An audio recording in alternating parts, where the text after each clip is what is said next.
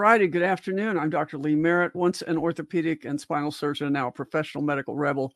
And my partner in crime here is Courtenay Turner from the Courtenay Turner podcast. And we're here today uh, on Dangerous Dames. How you doing, Courtenay? I'm doing well. Yeah. Oh, awesome. well, it, has been an interesting uh, uh, kind of recent speaking of podcasting i mean you're you're really more of a professional at this than i am i mean you were an actress and you've been doing this podcasting thing for a while i, I gotta say the the big talk of Cu- tucker carlson and putin I, I think we have to cover that because the the um i mean first of all you had it was when everybody else went over there and people forget that other journalists from america had oh, yeah. gone over and introduced putin and, and that was it was always he was always a journalist. That now it's now it's you're a treasonous uh, you know bastard if you went over when Tucker Carlson went over they called it treason. Well, you know why is that? And and I, I'm I mean I'll give you I I got to give you my I'm the kind of I'm not going to say that duty expert, but I've been following this for a very long time, yeah. long before uh, you know, I was really not long before the Ukrainian conflict, I'll just say. Sure. Because um, it, just as it happens, I've just I studied Russian in college because I was a mm. math major and I thought that was the language of mathematics. So I'd study Russian. And it turns out I just fell in love with Russian literature and Russian history. So I had a background into it going into it. But but then uh, I have to say the next thing that happened to me is uh, I was president of the Association of American Physicians and Surgeons. And I got interested in the history of medicine and government run healthcare. And the Soviet Union was the perfect example of why you do not want government run healthcare.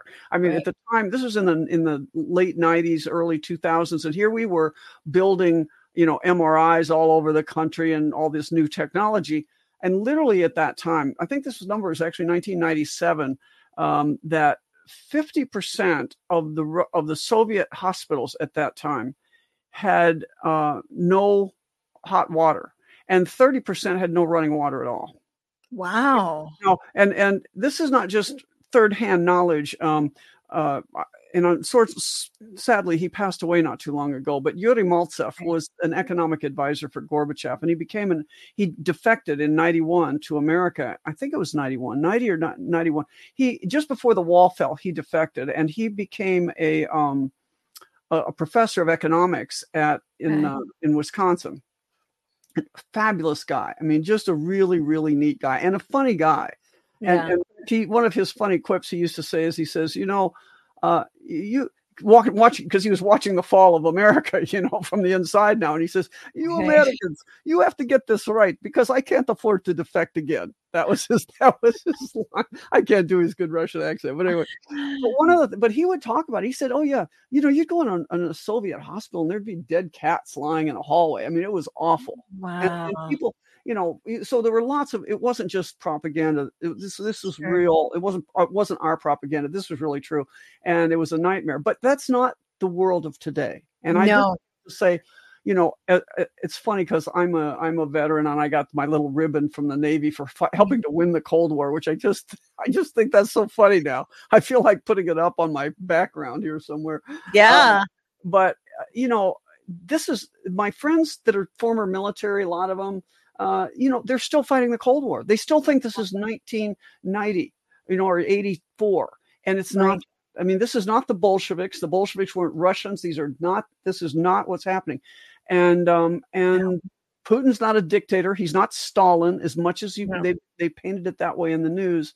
So I think that's why people, a lot of people are saying that the interview with Putin was kind of, uh, you know, that wasn't as dramatic as they thought it was going to be. But honestly, I think it was really well done for the fact that Putin laid out very, very, I mean, he, he didn't come across making a lot of claims that would have been true, but a lot of statements that m- many people couldn't have understood. I mean, they would not have believed him if he'd said, for example, that, you know, uh, that you know they have underground har- organ harvesting tunnels in Ukraine harvesting the Ukrainian soldiers. I mean, eh, you know, um, even some of the stuff I know he knows about the bioweapons labs or about Chernobyl. I know they know it. The Russians have got this data that, you know, if they'd come out with that, it, people would have said, "Oh, come on, this is just more Russian propaganda. We're not going to believe it." But it's war propaganda, right? But what he mm-hmm. did, painted, and you got to give him credit. I mean, who think about Biden trying to do this, even in his heyday when he was a full fledged senator. Mm-hmm. Do you think our President Biden could have given an hour lecture on history on anything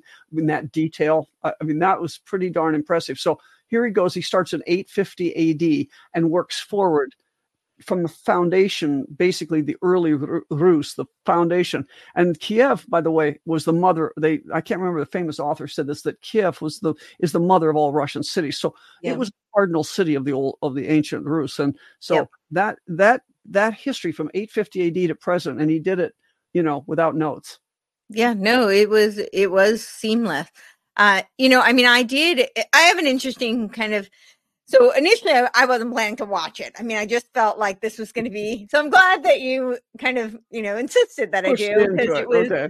yeah, no, it was very edifying. And I actually ended up very much changing uh, my position. My, my, my feeling really now is just a, a one of curiosity. I mean, and also I feel a little bit uh, more doomed than I did before, honestly, about our current state of where we are in the West. Right um, you know, he really brought a lot of that to the surface and in, in a way that I think for anybody who was genuinely listening, uh, kind of bursts a bubble that, you know, because we've been very much lied to about our status in the world and uh, how the world views us and our world standing. And, uh, you know, there's a lot of realities that I think as Americans we need to contend with. And, you know, when you talk about propaganda, you know, he certainly now bear in mind i he was former kgb he is a very smart man i think he was very strategic in how he handled it i wish we had a leader that was as strategic right. yeah i mean he handled it beautifully for for for his purpose for where he stands so i, I think the one of the things i just to put my viewpoint uh, out in the open you know i I think he is a phenomenal leader for Russia. That doesn't necessarily, and I think, you know, some of the values he's representing, I support. That does not make him necessarily our ally. I think people need to be aware of that and not conflate the two. You know, the enemy of my enemy doesn't always mean my friend. I think it is a more complex world and the geopolitical dynamics are much more complex than people want to realize. And I think the reason they don't realize it, some of it's willful ignorance. I think in part it's because most people aren't taught history. So just as you pointed out, our own president, you know, could not even in his heyday, you know, of course not now, but even in his heyday could not list off our American and our our history is much shorter, obviously, uh, because you know we're a much a newer country. But they, he couldn't rattle off the details no. and the you know with the, without notes and seamlessly and and in context too. I mean that was something that Putin right. that was well. the point and that that's something that I think uh, you know did not reflect well on Tucker. Honestly, now to be fair, Tucker is not a world leader; he's a journalist, and you know people need to recognize the context of that as well. You know, he's asking questions. This is not his. He he's not one of the he he's a a smaller pawn on the chessboard, if you will. Right. um, so, but. And, and in all fairness, Tucker generally is well prepared for his mm-hmm. his audience and, and for the person he's interviewing. But sure. he is he's used to a 30 second to one minute soundbite answer. I know. He yeah. was not prepared. You know, I don't think when when Putin asked him, "Now, do you want this to be a show or do you want this to be at the very first? He said, "Is this a show or do you really want an explanation right. of what's going on?" And he said, "No." And Tucker, of course, is going to say, "I really want an explanation," because right. he's. But he expected a you know a very short explanation based on some things that were very obvious and that's not what he got. He got a historical yeah. context dissertation. And he he clearly didn't understand even the recent history. I was kind of shocked at some of the questions. One of the questions he asked about and he asked putin was saying something about um i think yanukovych or something even preceding him. And then and then and then uh, uh tucker said well was that in 2014 i thought really, Tucker, no, you should know your yeah. you should understand the history of the, At least the, of the, the recent the takeover of Ukraine. present. yeah, yeah, he didn't really quite have that. But again, in all fairness, he's not used to having anybody talk to him about history. He's used no, and, well, and that especially is, not Eastern history. I mean, this right, isn't American history. Right. This is you know the and we're often being told, and certainly now, I mean, you have to put it in context of uh, it's interesting that the two kind of intelligence uh, connections, right?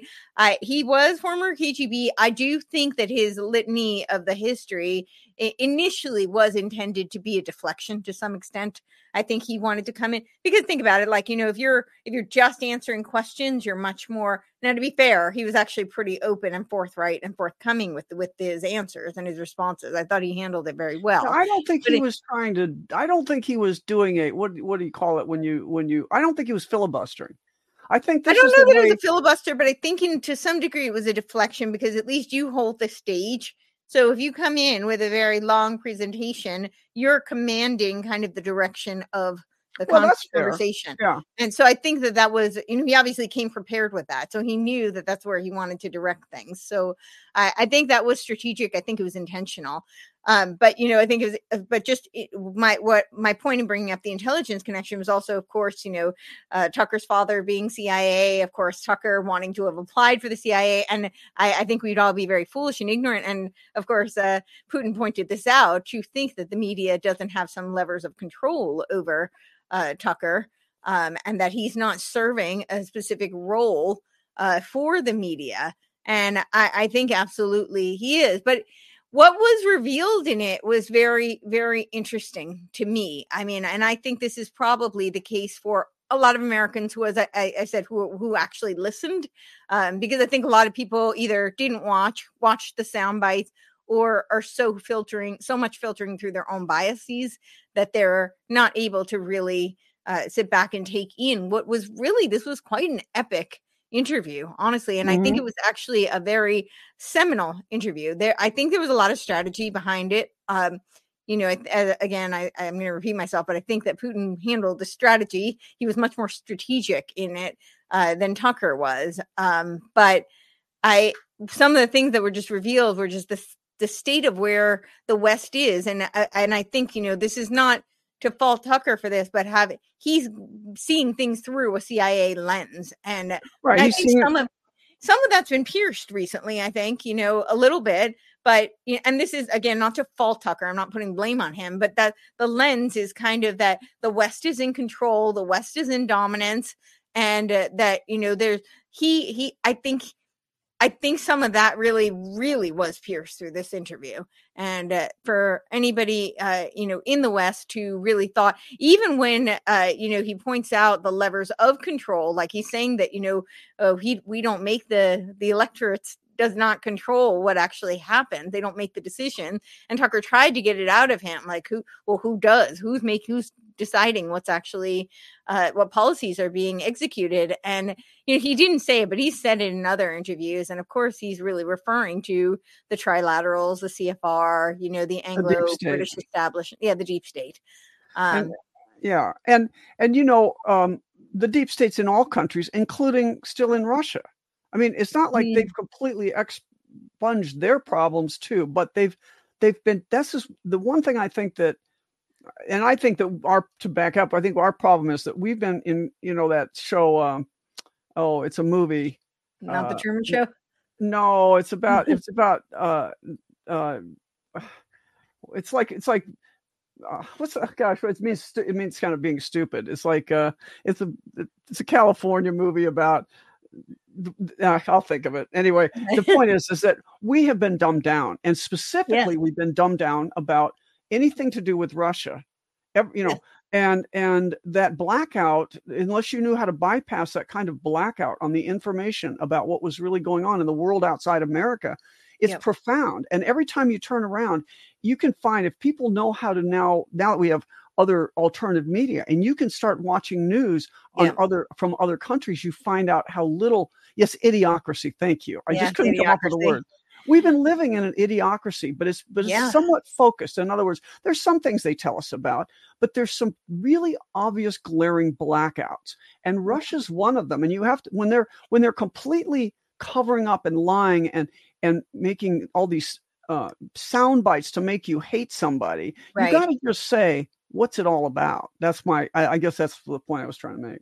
Yeah, and I would agree. And I think, uh, you know, in terms of that, there, there are two things I want to address. One's, you, it, yes, of course, Russia has a deep state as well, but I, I was actually really referring more strategically to the, you know, people like Brzezinski talk about this, how they were going to oh, yeah. the East and the West against each other. And, uh, you know, for the United States, we're not even that much controlled by our own. It's a lot of the, this, uh, you know, the Five Eyes, the Anglo-British establishment, right? And it's the same deep about. state. Yeah, I exactly. I will opine it's the same deep state that that is in China.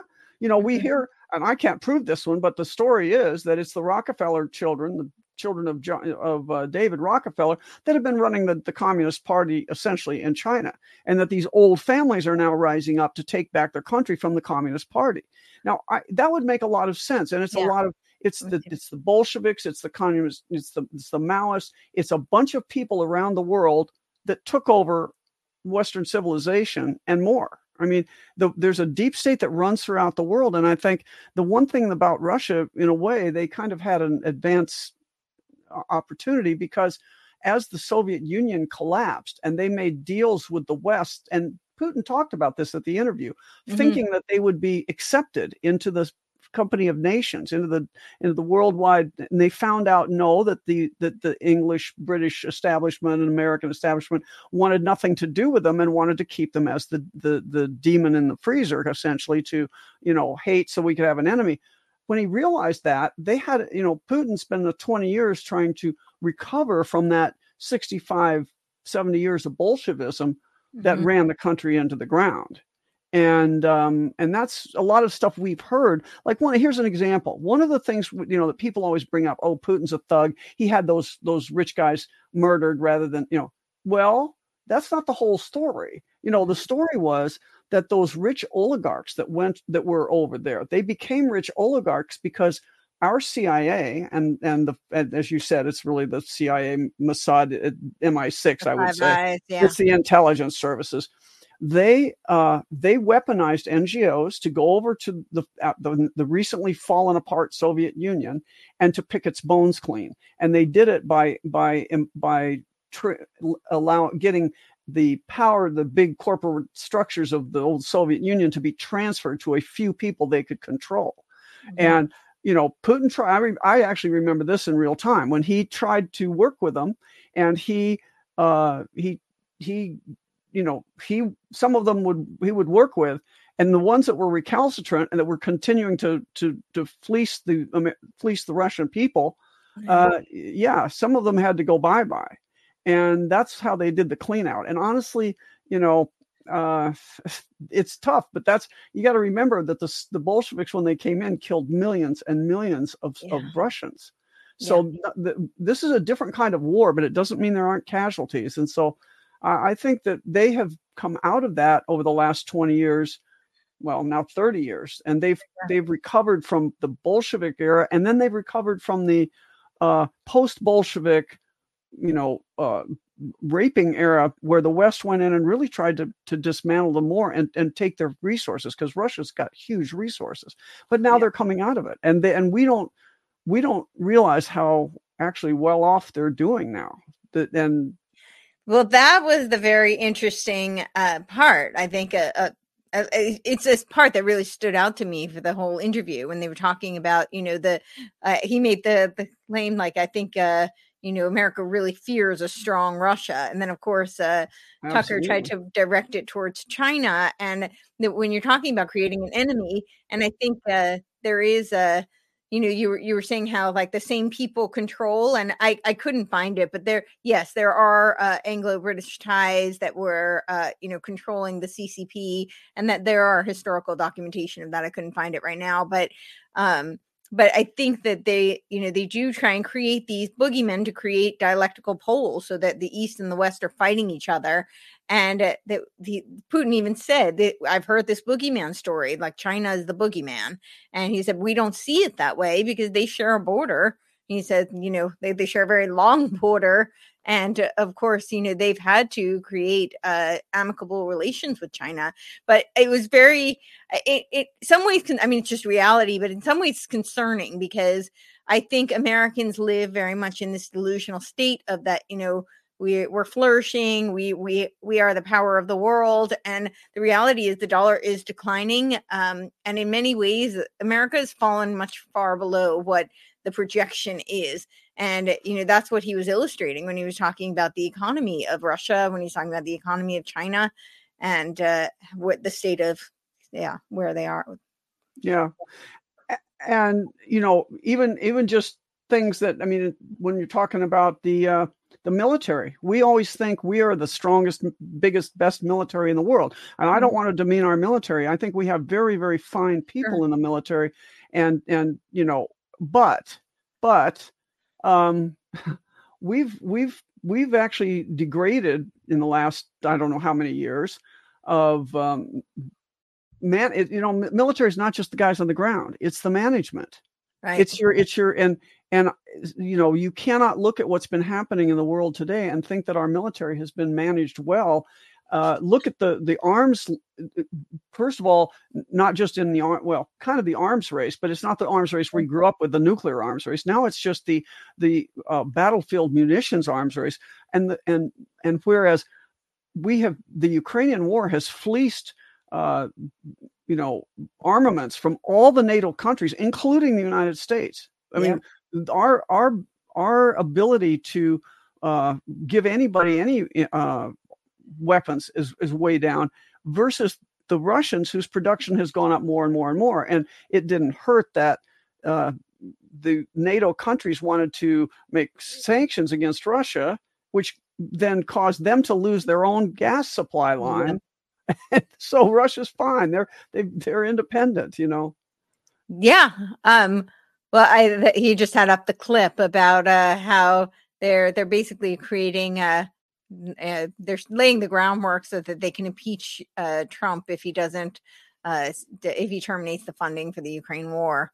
And uh that that's very interesting because that's that was part of Tucker's Yeah, now see, isn't that interesting? So what you know, there's a lot of theories, and we won't get into that today necessarily, but about what the what the who's running the real reason we're running this this Ukraine war because it's clearly being run by NATO. Zelensky didn't do this; he's just a puppet.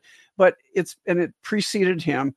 The the point being though that um, it, it we in this country have been led astray so badly about you know that again it's, they, they painted it as this black and white oh ukraine we have to save that poor little country from these bad old russians. It's always the bad old russians that big country stepping on it.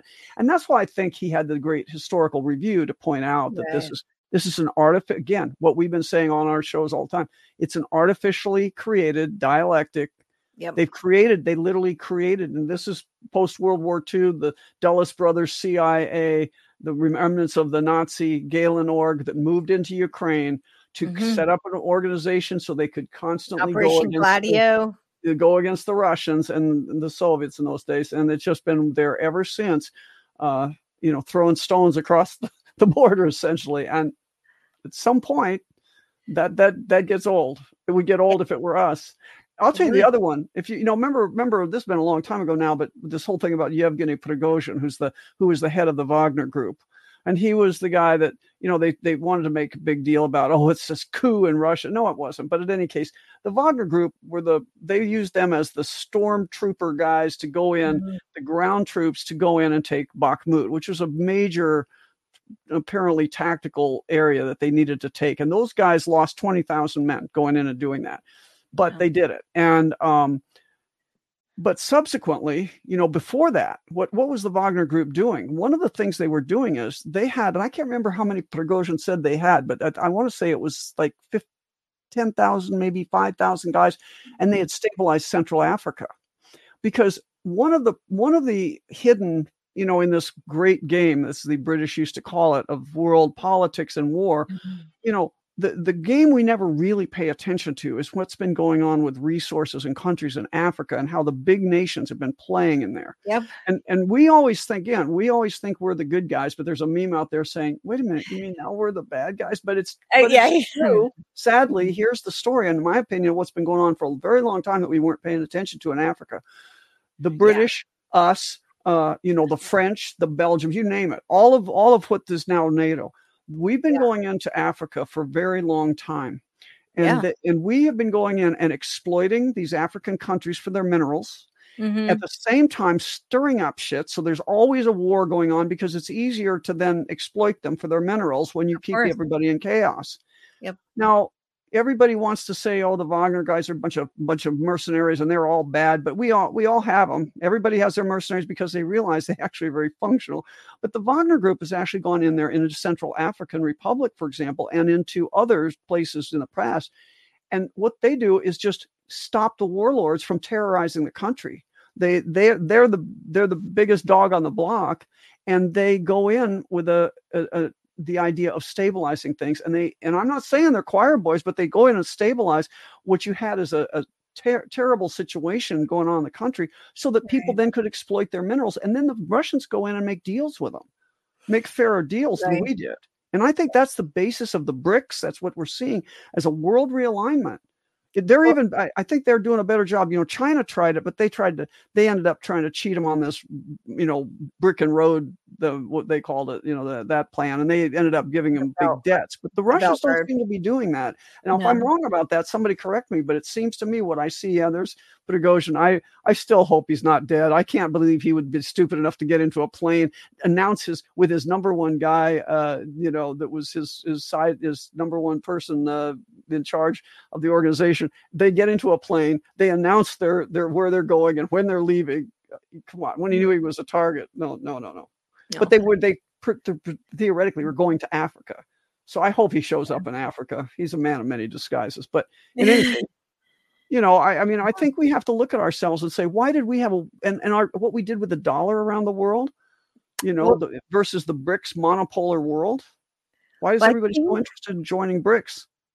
I think that was a really interesting. You you were addressing this before, but I think that was a really interesting point as well because Putin kept kind of uh, making it. He I, and I think this again was very strategic because most Americans have not uh, this isn't the information they've been fed. They're not looking at it through this lens. And he was kind of trying to get, and I think he was also speaking to even people uh, in the East who normally would not watch him, who are, you know, not favorable to Russia. And he, when he was saying how uh the sanctions that you were talking about that that we placed, and of course this is economic warfare i mean there's nothing you know right. it's not uh it's not unusual and it's an, it's not very confusing or uh, you know, there's not a whole lot of questions about why that was done. But I think that what he was trying to throw back was how it was hurting the American people and that the, a lot of these, uh, right? And that that's something I think most people don't think about is how, because I think a lot of people uh, in this country, and I think arguably throughout the West, are, are looking at the you know the BRICS and the, Chinese because we keep hearing this narrative that they're the boogeyman. And I'm not advocating for you know the yuan taking over, and I'm not advocating for the digital you but, know central cur- digital currency that right. they're pushing for. But you know there is something to be said for when you create this uh you know it's an aggression policy these sanctions so they're going to try and figure out a way to navigate without working with us. Whereas if you for if you create policies that force them to need to work with us in a way that's symbiotic um, then it, we we we wouldn't be cut out. And i think now it's being forced we're being forced into an us versus them situation. Right. that's kind of what he was trying to illustrate right and you know that's you know post world war ii we managed to get the the uh the dollar you know it took a while i mean 1st mm-hmm. it was the pound but then it was the dollar became the the the dominant um you know economic weapon and it was weaponized because we we petrodollar we, we made it the petrodollar and we did yeah. that by offering saudi arabia and those countries protection but right. look at what's just happened saudi arabia just went with BRICS i know so they see that they're prote- that that we haven't given people protection. What we've done is we've we've we've built bases. Have you seen that map that shows it shows Iran and then it shows how and the and it's a meme and it has, it's a, an Iran meme and it has it has that you know Iran is really being aggressive trying to uh, you know take over the world kind of thing and then they show.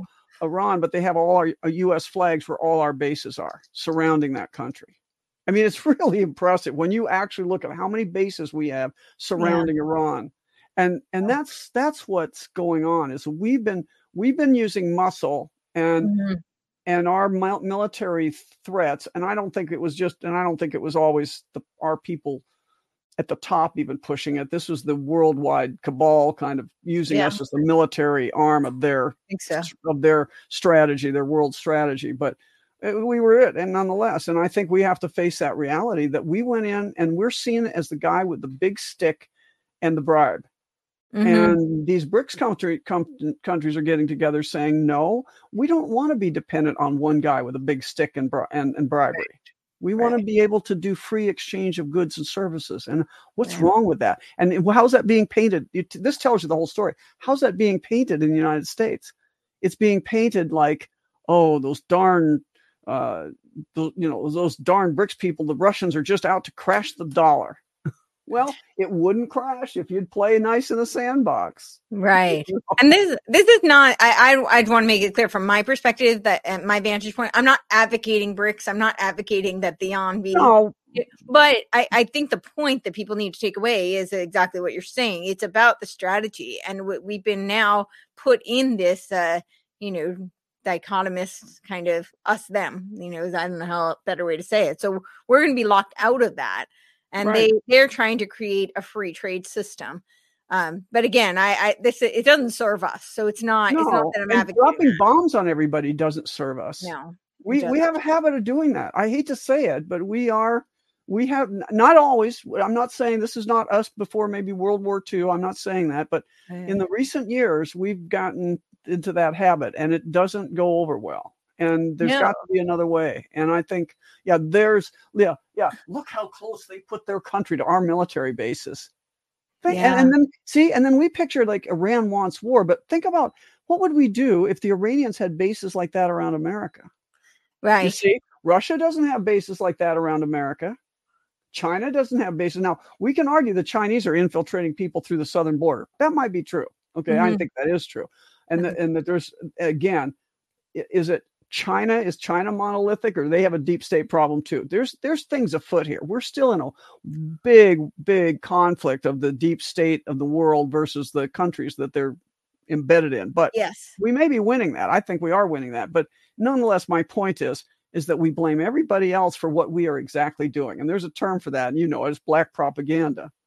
Well, and I was just going to say, I think that that's the biggest uh, thing that we're up against is really the propaganda. And you Yeah. know, when you talk about like we need to take some ownership or at least acknowledge that we've been, you know, going that we have a habit of going around bombing or setting up these uh, militarized bases, and I, I think, but we've been propagandized to justify it. And I, I, I don't fault the people because people don't know any better. I mean, we don't. We so much has been withheld from us That's and there right. was this uh it was a german journalist who actually died shortly after he talked about it but he wrote a whole book about how the cia controls even the german Oh, media Ju- I love that guy. his- name started with an O, like uh, well, his last name is udo i think u-d-o i think yeah O E U something. okay Yeah, it's a weird name, but anyway, yeah. And he said, in fact, he said he quit because he couldn't stand, he couldn't take Yep. it anymore. That the German intelligence agency would hand him scripts to read, yep and it was coming from the cia yeah and, and I'm sure it was coming from, you know, they're just all the same thing. The, the intelligence services are all together with a, just different names to, to throw us off. But yeah, yeah, No, that is definitely. exactly what's been going on. And so, you know, I I can remember when when we had um uh, uh oh what was it called to um it's the free Europe or Radio Free Europe, right? Okay. And then we had uh, Golos Ameriki, the voice of America, and that was what the in that Russian. was that's Tucker's father was working with the cia in right, Voice of right. We had. Golos Ameriki to send to send Russian speaking programs about America and about the free world into into the Soviet Union. And in Mhm. those days, actually, I thought we were doing good things. I thought we were expressing the, the principles of freedom and democracy. We used to have to listen to them in in Russian class, you know. Mhm. But you know, once you once you have government sending out messages in other languages, you can see where this goes. The intelligence services in, in the age of NSA and the intelligence services and computers that that can become a, a, a tool of the intelligence agencies, and that's what I think it became. And so now, it's, now it's not what we thought it was. No, and I mean, you could argue even at the time how much of it was, uh, you know, how much the the waters were muddied even back then. Right. I mean, I think, yeah, I think so thought much. 1958 was a nice time, but maybe it wasn't as rosy as we saw it. You know. Well, I don't think. I mean, wasn't the CIA created in 1948? I think. Yeah. Oh yeah, no, it was right after. I mean, it was it And was it- the OSS and then the Yeah. Dulles brothers with with the CIA to, to just be clear, and this has to do now. I can't remember if he brought this out, but this is the actual how the how we got into uh, Western Ukraine to become part of this whole mess. Is mm-hmm. that the Dulles brothers in the OSS got with General Gehlen, who was one of the two generals not tried in absentia, and he was the Gehlen organ. He was the guy who who had the Soviet spy ring during World War II. He was a German general that ran that ring of spies in the Soviet Union. And so he offered them to uh, the Dulles brothers who were setting up the CIA. And he said, uh, you can have it, but I have to, I have to f- at least behind the scenes run it. And that's right. what they did. And they ran it out and they, and they moved and a bunch of people moved into Western Ukraine and stayed there. And they'd been running things out of there for a long time. So that's, you know, just to be clear, that's what's yeah. been going on. And let's not forget, I, I know I, I, brought it up, but I, apparently a lot of people aren't talking about it, so it bears repeating. But you know, the Boston Global Forum, uh, sorry, the Boston Global Forum, in conjunction with the UN 100, and they're doing their symposium on rebuilding Ukraine and making Ukraine the hub of the AI World Society. Yeah, and I can't help but think that that's relevant here. I mean, I, I well, yeah, help- it's weird, and I don't know how to put it in context about which came first, the chicken or the egg. But you know that one if if that came first, that makes this even creepier than I thought because you know, I, I, clearly there's deslavifying. I mean, when I say when I when I blame Ukraine, I'm blaming the pseudo the dark state overlay on Ukraine. I'm not saying right. the Ukrainian people are all of into course. this. Same with the American women, people, right? It's not we're not ones going out dropping right, We're not the ones, and the, and neither are the Ukraine, Ukrainian women. They're all become widows, or the yeah. dead Ukrainian men that they've that they've now even there. I think who was it? It was a Ukrainian um, general or somebody that just retired, I think, that said the numbers that they're telling you are not right. We've lost a million men. I mean, they're not not all dead, but they're dead or disabled. The, there is no young Slavic Ukrainian men anymore. There, it's wow. and women can't find them to to marry. It's that bad. So yeah. it's uh it's a so they've they've emptied out Ukraine of the guys that would defend it for their own homeland. Yeah. So you yeah. might be right. And I mean, I think you are right. I just don't know. It's just so creepy. I can't figure out how to think about it. Yeah, I, I mean, I don't know the direct path or like, right. you know, did they have that vision first or that I don't know, but I, I think it's very much relevant that they're making that the hub of what they essentially want to be. Uh, you know, they they keep talking about a one world religion, a one world centralized governing body, and it looks like they're creating an AI world society as an AI god, uh, you know, or cyber Satan, depending on how you look at it, you know, and uh, and uh, eh, there's all these UN ties and World Economic Forum ties to uh, Ukraine. So it just seems like they're trying to make that the hub. Now, I don't know. Again, I, I can't tell you which came first, but I think that it's definitely related uh, the fact that they want to keep sending all this money to Ukraine to be, and now they're creating this narrative that we have to rebuild the decimated Ukraine, and that's very much what they're doing with all these other, um, you know, cities that happen to be marked as 15 minute cities, right? I don't think it's coincidence that Gaza is a 15 minute city. I don't think it's a coincidence that uh, Lahaina was marked as a 15 minute city, right? I think yeah. Palestine, East Palestine too, was designated as well. Um, yeah, I, I could be so. wrong on that, but I think so. Yeah, right. So it's, it's a little too many coincidences, and I, I don't. They're very strategic. I don't think that they're coincidences. I, no, I could be is, wrong. I mean, this is off the subject, but you mentioned East Palestine, and I just thinking about this laying in bed last night. Isn't it interesting how, you know, we're all caught up now in this Ukraine Russia thing? Like this yeah. is the biggest thing in the world. But what were mm-hmm. we all caught up with a year? It was a year ago the yeah. East Palestine thing like it was the biggest thing in the world. Yeah, I mean, right. see how the you know the, they they they come and they go and mm-hmm. they come and they go. Now there are some themes here. This is a longer term thing that's been happening in Ukraine and Russia, but these crises oh, that yeah. we think are nothing is going to ever change, and yet it, uh, oh, and and and I I took some heat because I spoke out right away and said that's a false narrative. That train wreck and this right. chemical. You, I remember. Gonna, remember. Remember that it's not gonna. It's not gonna. The chemical nightmare that you think they're lying right. to you.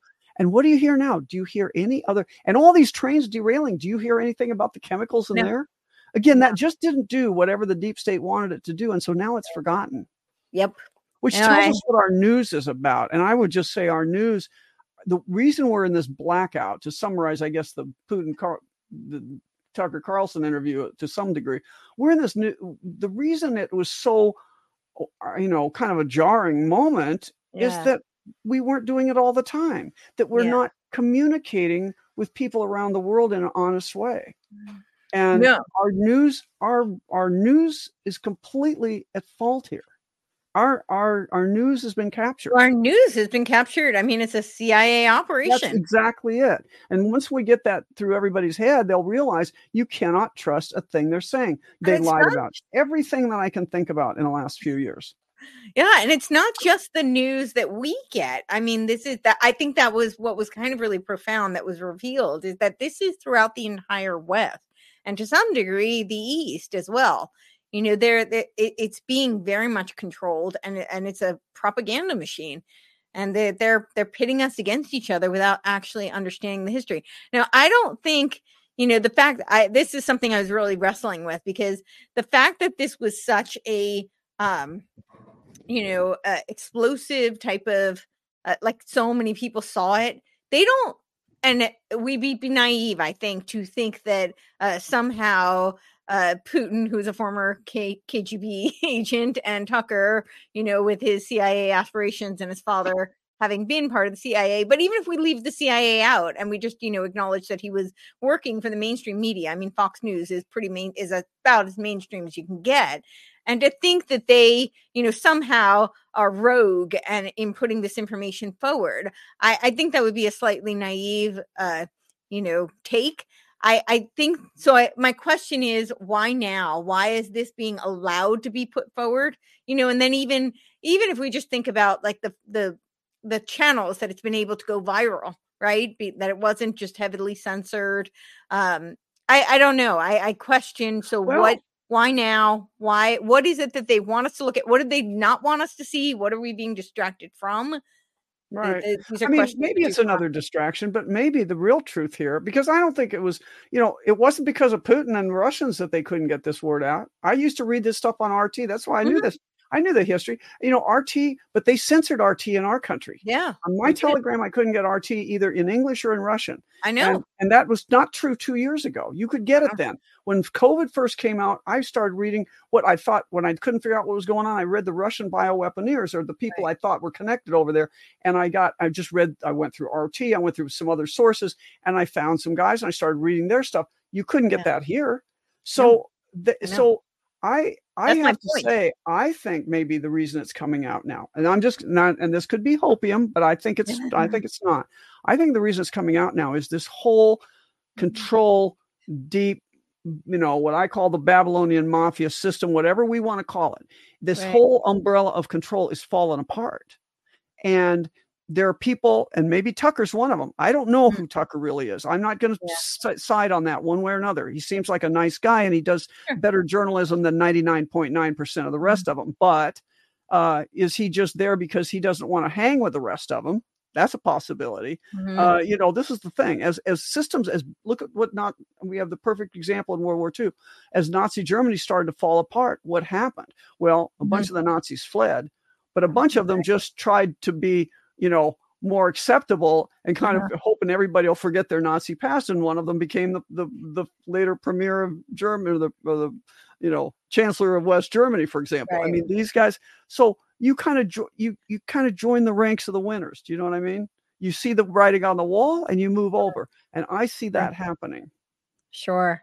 Yeah, well, I, I hope that that's what's happening. I mean, I there there is a part of me, and this could be I, I could be totally wrong. I'm just you know speculating here. Um, I it, with Tucker, as far as Tucker is concerned, I think he does some really good work. But he's always I, the joke I always make is you know he's very late to the party, but we're glad he comes eventually right um, and I, I think that's part of the controlled narrative though i do think so that that's you know it's the this delay um, he kind of comes to the, the forefront with information stamps his seal on it uh, when long after the independent the true independent media has already done the Right. work and vetted it and then he brings it forward it's like okay you know now now we've got this the, the seal um but with the with putin i think about like the strategy i i think he was trying to assert um which wasn't entirely wrong I, i'm not you know discrediting the validity of it but i do think he was trying to assert the strength of russia and that you know americans have been fooled into to thinking that they're not a threat. Um and i do think he was, but I think he was also painting simultaneously uh, that this notion of them being, uh, you know, that they're warmongering or they're they're you know they're they're going to be that kind of a threat is uh is propaganda. That was kind of what he that pretty much what he said.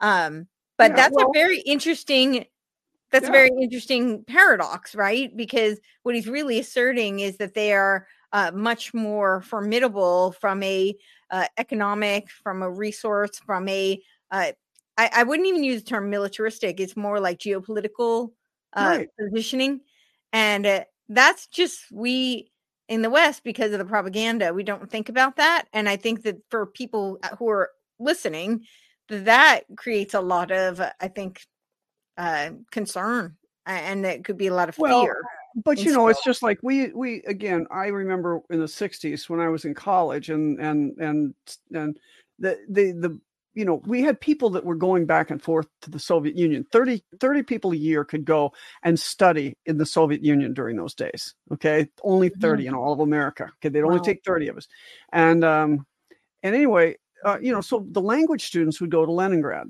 now St. Okay. Petersburg again, but but they would go to Leningrad, and and I remember talking. I mean, my professor had gone there. Uh, one of my mm-hmm. friends that went over there to study, and and they all told the same story: is that yeah, the city, the city, you know, looks like a modern city, but you get mm. you get a few miles outside, and you're out in. It looks like you know the old Russia of the 15th century. I mean, you got guys with with cow shit on their boots, hanging on, on a double rack on the on the train with their feet in your face. I mean, it's just like it's not the the the economics were not there then. And right. I think what we have the problem is that we, many people still today, that's the Russia they believe exists. I know. But I the, you have to, and that's, and also it's the same myth about what, why they had a revolution. Because in 1917, actually, the Russian male had better nutrition and, and better economics than most of Europe. Uh, mm-hmm. That was that was also true. That this was not right. because people were starving in the streets, and it was mm-hmm. not because they were unhappy with the czar. That was all a trumped up kind of uh, facade that, that that that we've learned in this country is the history, but that's not really what happened. So so just be clear that so they've they've they've got huge resources. They're the largest country in the world, really. They've got huge resources, and they can fully feed their own people and they can take care of everything and they're so mm-hmm. they're they've been producing they've been and their military has been going around trying to like help assad in syria not to go down uh, mm-hmm. uh, from us making up isis that's a good one that's a good example all the stuff that we brought about with the the clinton east uh, uh, i'll just say that uh, you know palace the the the what was that the arab spring oh, bringing right. down yeah. gaddafi and all these i mean everywhere they went we created disaster Okay. Everywhere our State Department has gone in the last 30 years, we've created disaster. And yeah. these guys have been going around, so they got a lot of military practice trying to stabilize these areas. And now they've got the premier military. They have they so I think what Putin was basically saying is don't misunderstand yeah. that we're ever going to just roll over like like uh, yeah. before. You know, you took advantage of us a couple times. We're not going to let that happen again. I, I think that was what he was saying. Absolutely. I think that was what he was saying. Yeah. No, I and I just my so for someone who is a, uh, he, I mean he he really understands the geopolitical dynamics. He also understands psychological warfare, and I think that there is an element of potential destabilization for America. Uh, you know, this is just, just not what they're used to hearing. So and I don't think it has to be. You know, we could be. I don't think it has to be either. I don't think I'm so either. If we would off throw our deep state, we could be a nice player in the in the international community. You see and, that and, happening though? well, maybe, but but I'm going to say uh, one thing. We always call about him being a KGB agent. Why did they never say that George Bush Sr. was a CIA agent? He was. would, you know, I thought that was really interesting too when Putin ta- said how, uh, like Bush Jr. was like one of the most uh, like aware, incredible kind of presidents. I was like, wow, that says a lot. No. But anyway, sorry, I didn't mean to cut you off. Yeah, right. Was- but, but but again, uh, again, when people say, "Oh well, he was a KGB thug," I'm so tired of hearing that. How come you never say that Bush was a CIA thug? You know, again, we are not. It's not now we're realizing how bad the CIA has been over the last oh, number oh, yeah. of years, and that's not again, it's not the guy on the street. Uh, not they're all not bad, but the leadership has has been involved in a lot of really bad stuff. Sure. And and we never make that same Uh, oh, George Bush Senior was a the was a CIA thug. That, I never hear anybody say that. Never. Yeah, and he was absolutely. And he was I mean, a, he was he was standing in front of the book depository when well, JFK got shot. Totally, and Prescott was one of the first directors of the CIA. So exactly. Yeah.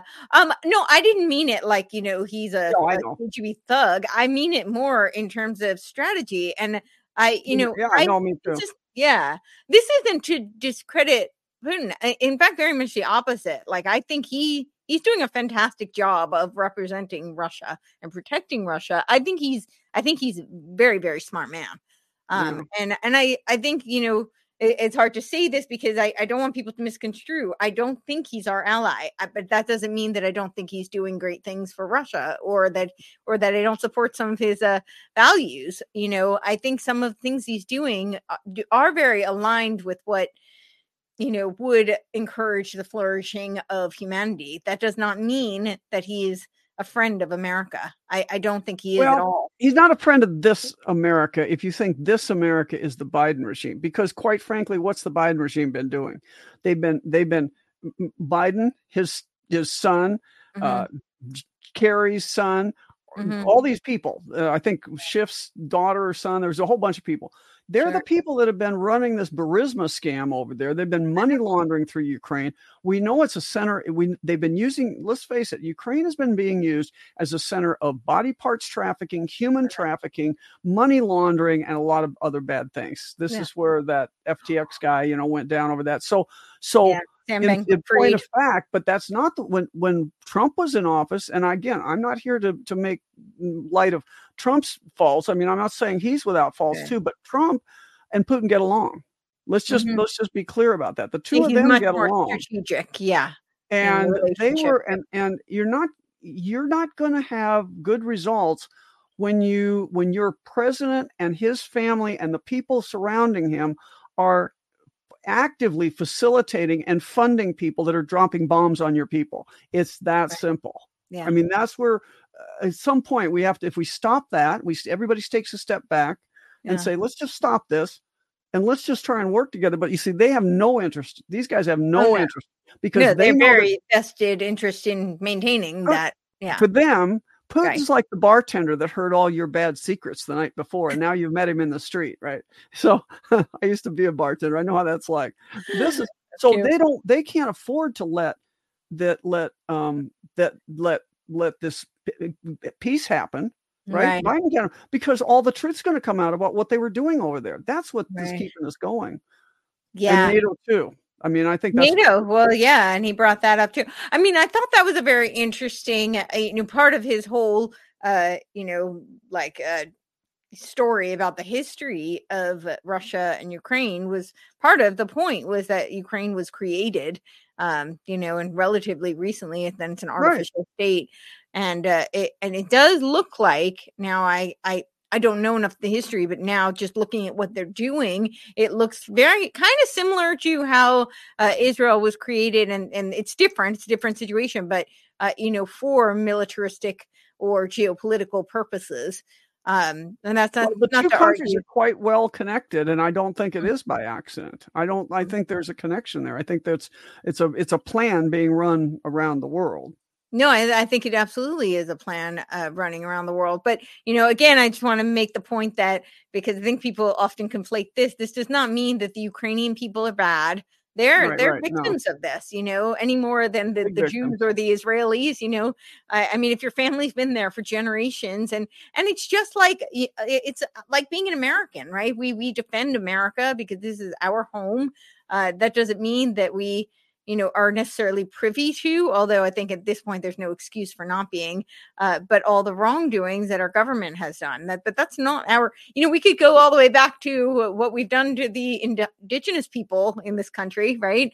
Uh, in order that doesn't mean that the founding of america is inherently evil or wrong um, but you know you can't just gloss over that right? That's a part of the history and uh, it's uh, i think the same thing applies there it doesn't it's just a lot more complicated than i think people want to acknowledge in all around but it's been complicated by people who have a vested interest in enslaving the majority of humanity I'll have to I'll have to send you this little video I saw. Now this is a video from a guy that is the least likely person that you might want to actually listen to sometimes about this, but Okay. it's a five minute video on Okay. what the real problem is. And it all comes down to money.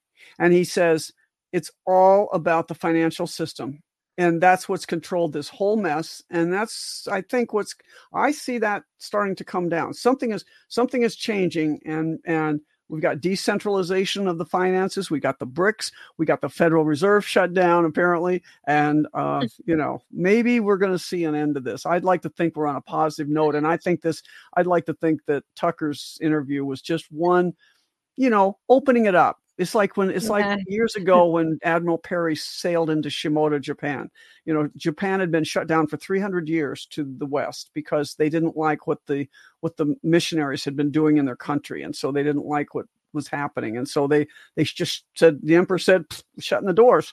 Well, the first time they finally decided to open the doors, we sailed in. It was called the Black Boat, which they have the Kurofune Matsuri. It's a Black Boat Festival in mm. Japan. I actually went up there one time when I was stationed there, and they have they have um uh you know, and it was like it took a while. It takes a while to get to reopen closed societies to each other, but it's worked out, and I think this is going to work out. I think we're going to be seeing Oh. big changes. I think I think this is the opening of the world. I think we're going to be seeing big changes as long as as long as people everybody's got to kind of keep a cool head and we got to can't can't can't put labels on everybody. We've got to just step Yeah. back and say the the world has got to have a new basis for interaction and it's not it's not fraud and wealth and yeah there's something big happening guys i'm telling you when was that picture i'd like to know when that picture was taken but it's it's been empty the downtown dc that capital used to be so busy and it was just Yeah. empty and they took down that big brass sign off the federal reserve so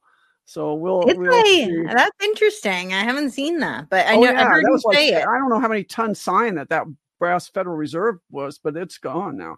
It- Gone. it- one of the th- I just want to say one of the funniest things I thought was when Putin, uh, when when uh, Tucker asked Putin, said, "Well, so who took down the Nord Stream pipeline?" Oh, that was hilarious. Yeah, and Putin said, "You did," and then Tucker said, "Oh no, I was actually busy that night." He said, "Well, okay, so you have an The alibi." CIA doesn't have that alibi. Yeah.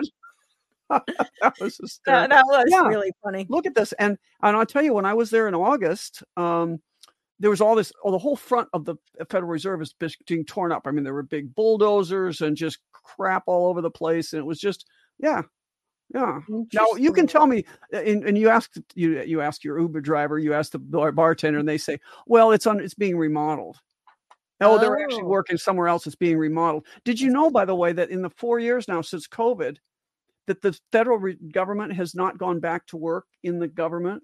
It's all home office. They're still out. What? Yeah, let's look it I up because I've just been reading about that. And, and I'm t- the news is not reporting that, but that would make sense because when I'm telling you, when you go to downtown DC, there is only the tourists. There's no, you don't see any business being done. You don't see all the. When I was at the, here's another one.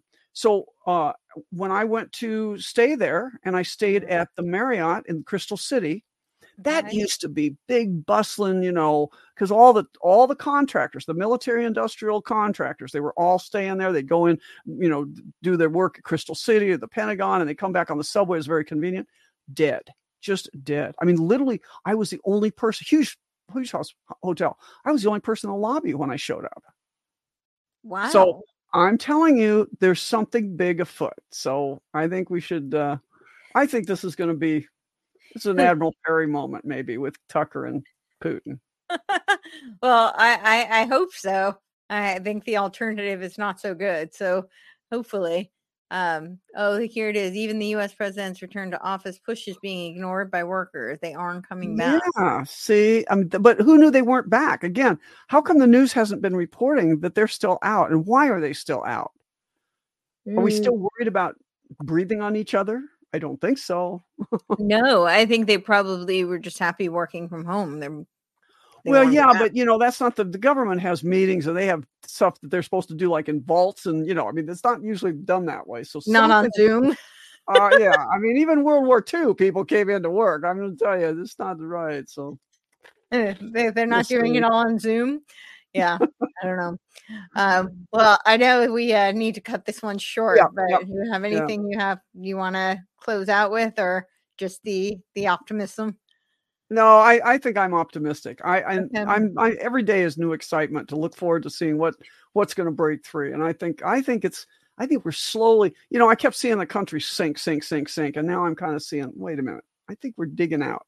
Something is changing. So Do you think? I guess I'll, I'll just ask one more before we close out because I, I think you one of the things that's very interesting when you talk about like the we have this contrast between the you know they're flooding the borders right but they're actually creating a lot of uh they're creating a lot of borders in terms of uh, military and uh, financial borders and it, it almost seems like the opposite would be much more beneficial for us Well, I think that is uh, that is a big problem. The border is not, and and the border, by the way, is not what we are hearing because it's not about illegals coming across the border. I'll just Right. make this point real quick that it's about Yeah. the fact that it's the the they're coming across as asylum seekers, which makes them legal. right That's why they're coming only at the checkpoints. But in any case, you know, I think there's. I mean, y- y- Because you know, I, just to put this in context of Ukraine, you know, they're Right. our, our government's very concerned about their borders, right?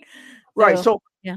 I, I'm just going to say cui bono. There's this Okay. is again, if the world is being run about money, if money is what's been driving this evil that's been in the world, and Mm-hmm. now suddenly we're having this happen at the border. Well, somebody then then the money system thinks we've got to do something at our border. We've got to let these people in, these all these human bodies, with or without Mm-hmm. ID, some with children aren't their children. You know, a lot of stuff going on that looks a lot like human trafficking, right? It's not, yes, there's some military looking guys, but there's a lot of human Right. trafficking.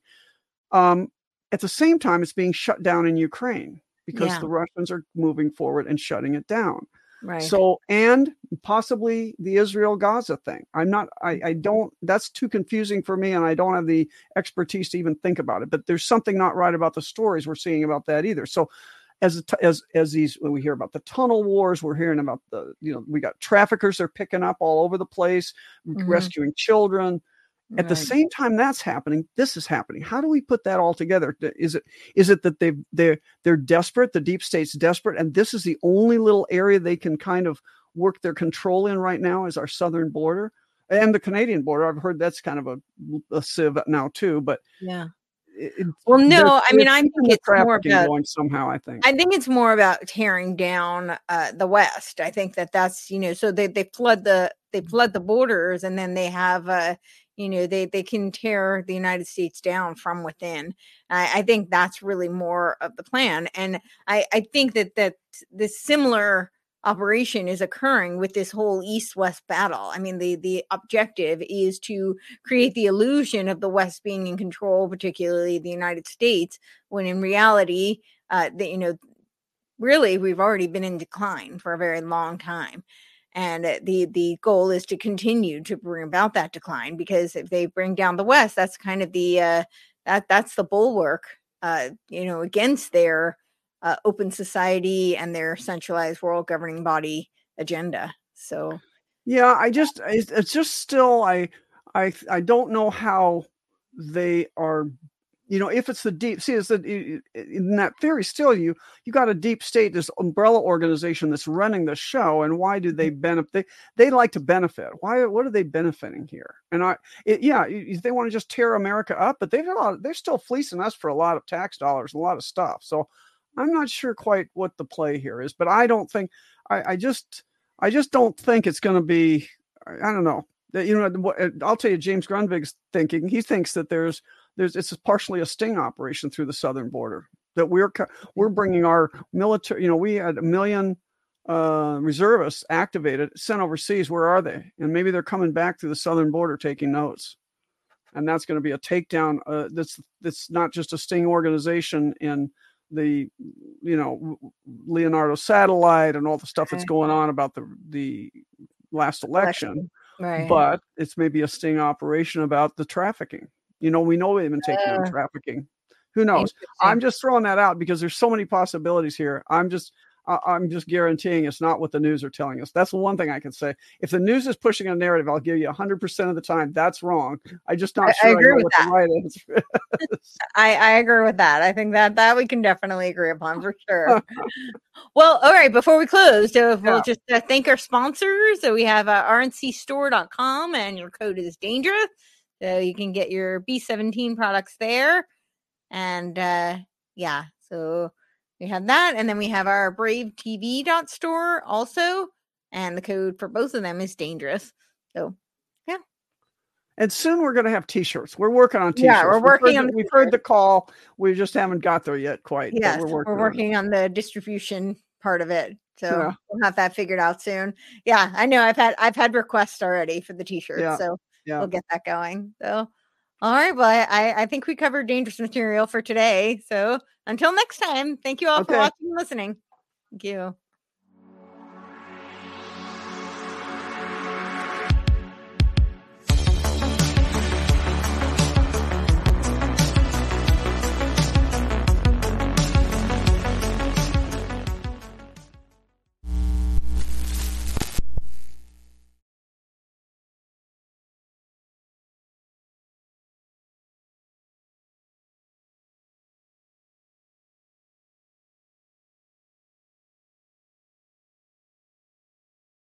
This podcast is a part of the C Suite Radio Network.